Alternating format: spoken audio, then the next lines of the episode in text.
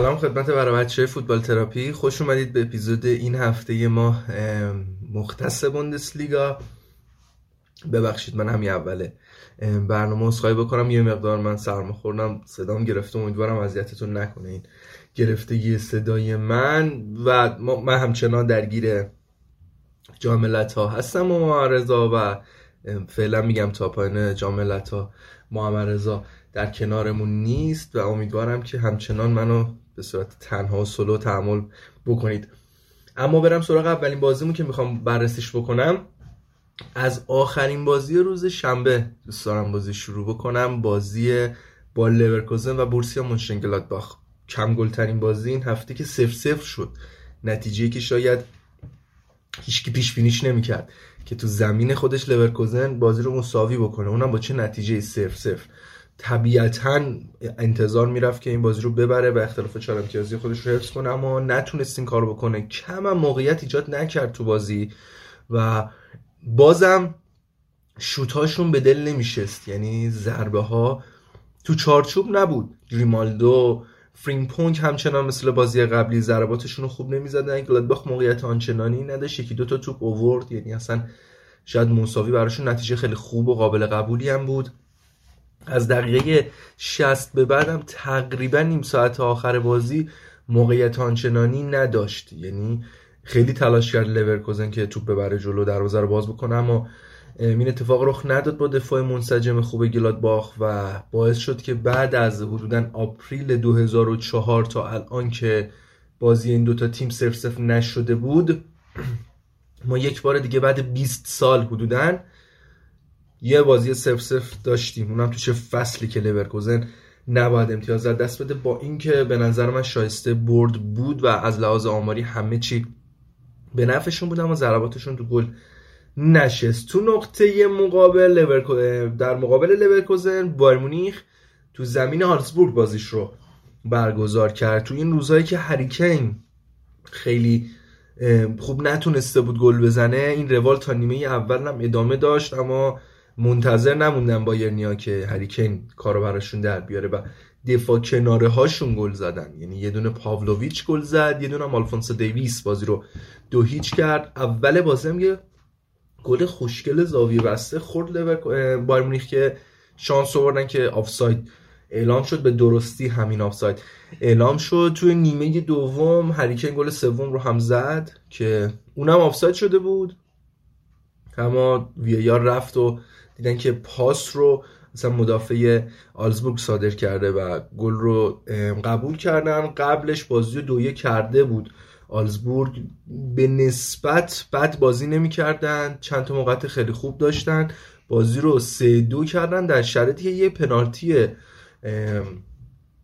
یک کوچولو عجیب داد. مانوئل نویر اومد مشت کنه توپو همچون که دست رو داشت می آورد تا بیاد این دست بشکنه به توپ برسه هدشات کرد مهاجم حریفو و خطاش اعلام شد ولی پنالتی خودش گرفت جبران کرد.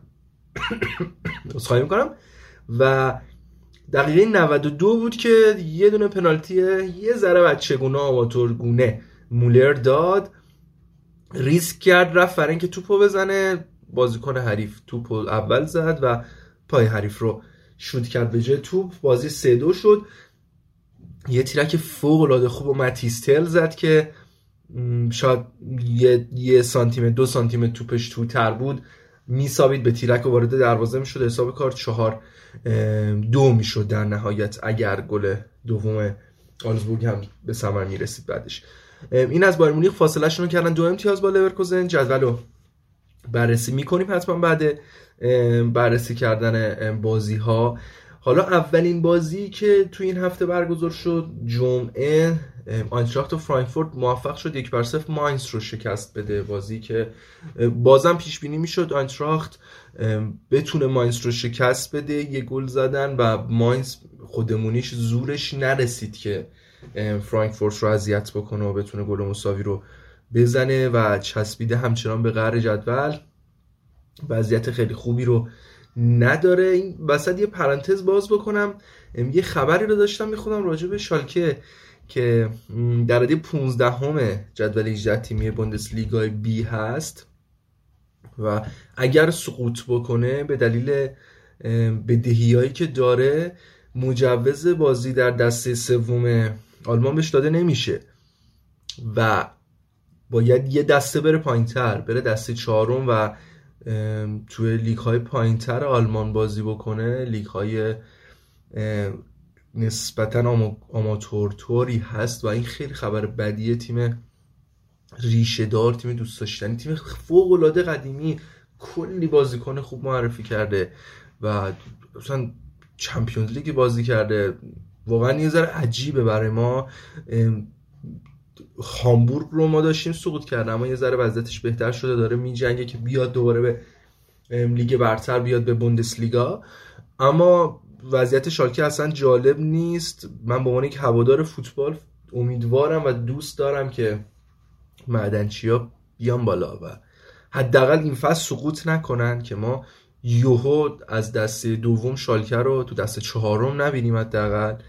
و به امید اینکه دوباره این تیم سر سامون بگیره یکی از تیمای ریشه داره که واقعا فوتبال رو می‌تونی با تاریخ این باشگاه به نوعی تعریف بکنی و خیلی حیفه. واقعا این یهو به ذهنم رسید گفتم که شاید بد نباشه اینجا راجبش یه کوچولو صحبت بکنیم. برگردیم سراغ جدول خودمون. جذاب ترین بازی این هفته شوتگارت لایبزیش بازم یه بازی درگیر دوتا تیمی که جنگ سهمیه دارن با هم برخورد کردن. هر دو تیم با دو تا باخت به این مسابقه اومدند و اومدن که امتیاز بگیرن.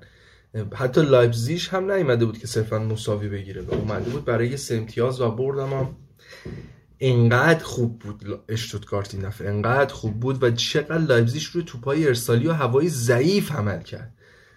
با اینکه حتی یک گلاشون گل اولشون اونم رو کرنر روی ضربه سر تونستن گل رو به ثمر برسونن. اما این بر خیلی راحت روی توپهای هوایی زخم خوردن. بازی به سود اشتوتگارت شروع شد. یک پنالتی دقیقه 22 اعلام شد. پنالتی گل شد. و یک نکات جذاب این هفته برای اشتوتگارت هتریک اونداو بود که همچنان گیراسی رو نداره تیم اشتوتگارت اما اونداو تو این مسابقه جاش رو به خوبی پر کرد. لایپزیگ خوب داشت اذیت می‌کرد. یعنی بازی دو هیچ رو کرد دو یک سه یک رو کرد سه دو. اما به یک باره دیگه نتونست بیشتر از این فشار بیاره و دو گل دیگر هم دریافت کرد و پنج دو بازی رو با گل دوم اوپندا محشر بود. یه پاس بلند براش صادر شد. خیلی خوب کنترل کرد. توپ آورد جلو قشنگ یه آردوی نرم گرفت. توپ انداخت. کنج دروازه پشت دروازه‌بان. کاری هم بر نمی اومد واقعا دست دروازه‌بان. بازیکن بسیار با کیفیتی اوپندا و احتمال میره تابستون تیمای بزرگ آمارش رو بگیرن برن سراغش رو ببینن می‌تونن اون رو جذب بکنن یا نه. واقعا بازیکن با کیفیتی دنیس اونداو گل خوبی رو هم زد توی این مسابقه. گل دوم رو با یک ضربه از پشت محوطه جریمه خیلی قشنگ زد. گل دوم خودش رو با ضربه سر زد و گل پنجم و گل سوم خودش که هتریک کرد و خیلی جالب بود از هر دو پاش استفاده کرد. ضربه اول رو که فکر می‌کنم با پای راست زد و دروازه‌بان گرفت توپ افتاد جلوی خودش و این بار با پای چپ زد و توپ تبدیل به گل شد. یه هتریک بسیار با کیفیت و بسیار خوب و بسیار موقع برای اشتوتگارت که یه مقدار فاصله گرفت. این سه امتیازه خیلی خوب شد و تونست یه کوچولو فاصله شل لایبزیش بیشتر بکنه. یه هاشی امنیت نسبی برای خودش به وجود بیاره. توی همین جنگ کسب سهمیه ما این هفته دورتموند بخوم رو داشتیم. هر چقدر از سر حال بودن و کیفیت کوبر براتون بگم انصافا کمه. توی دو هفته گذشته که با هم توی دو هفته گذشته که با هم صحبت کردیم دیدیم که کوبل هر دو هفته بازی ها رو به نوعی در آورد. تو لحظات حساس برای دورتموند. تو این بازی هم همین کار انجام داد. دقیقه ابتدایی بازی دقیقه 6 فولکروک یه پنالتی گل کرد. جلو افتاد بازی روون داشت پیش می‌رفت به سود دورتموند تا با یه بیدقتی از شلاتربک که توپ راحت برای کوبل بود. یه تکل اشتباه زد توپ رو کرد توی گل خودشون. بازی یک یک شد. تو زمانی که بازی یک یک بود یکی دو تا save خیلی خوب داشت کوبل.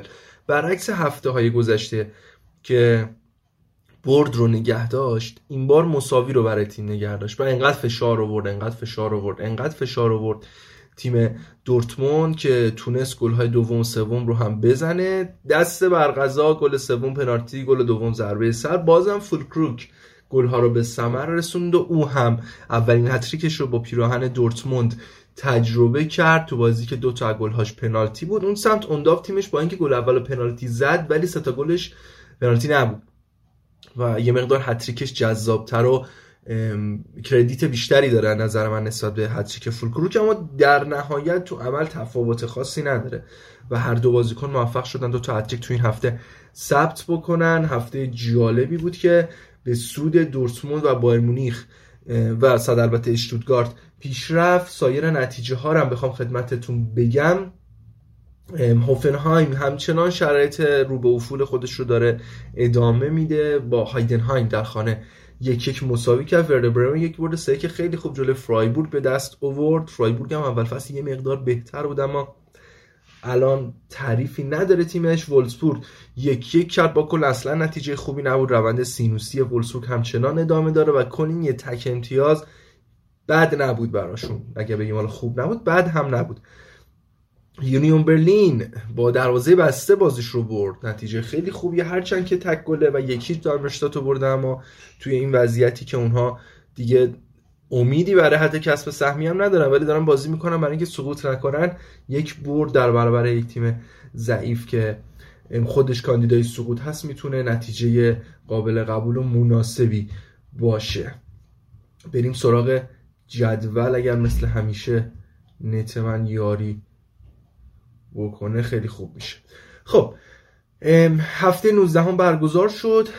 به غیر از ماینز که با یونیون برلین یه بازی عقب افتاده داره که 18 بازی هستن همه تیم‌ها 19 امتیازی هن لورکوزن بایر مونیخ 49 47 بالای جدول گرفتن دارم یه کورس مشتی با هم می‌ذارن بالای جدول.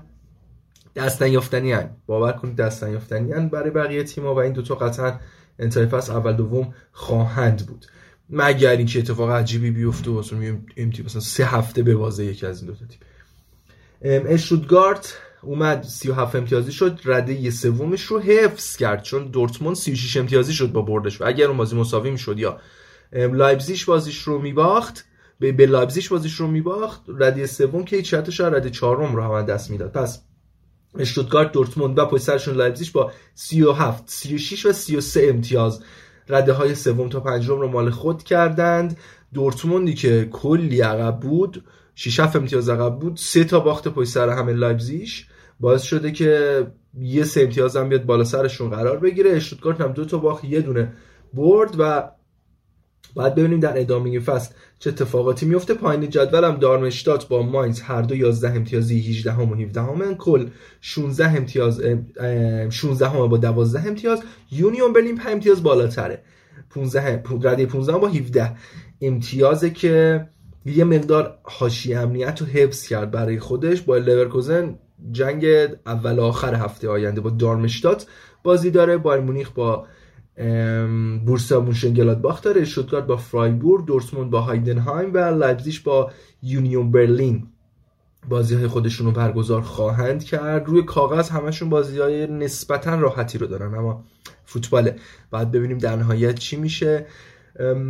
همین دیگه. خلاصه مختصر مفید. مرسی که با ما همراه بودید.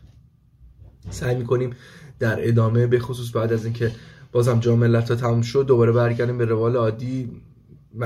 طولانی تر اپیزود اونو برگزار کنیم دیتایی بیشتری بهتون بدیم. و باز هم میگم من سعی می‌کنم خیلی دیتا دارم ولی خلاصه بار برای این ادامه میدم چون می‌دونم یه مونولوگ همجور من هی فقط حرف بزنم قطعا واسه شما خیلی جذاب نیست و سعی کردم فقط خلاصه بار بازی ها رو بررسی بکنم که کلافه هم نشید. حالا امیدوارم که تصمیمم تصمیم درستی باشه و شما ارتباط گرفته باشید باش.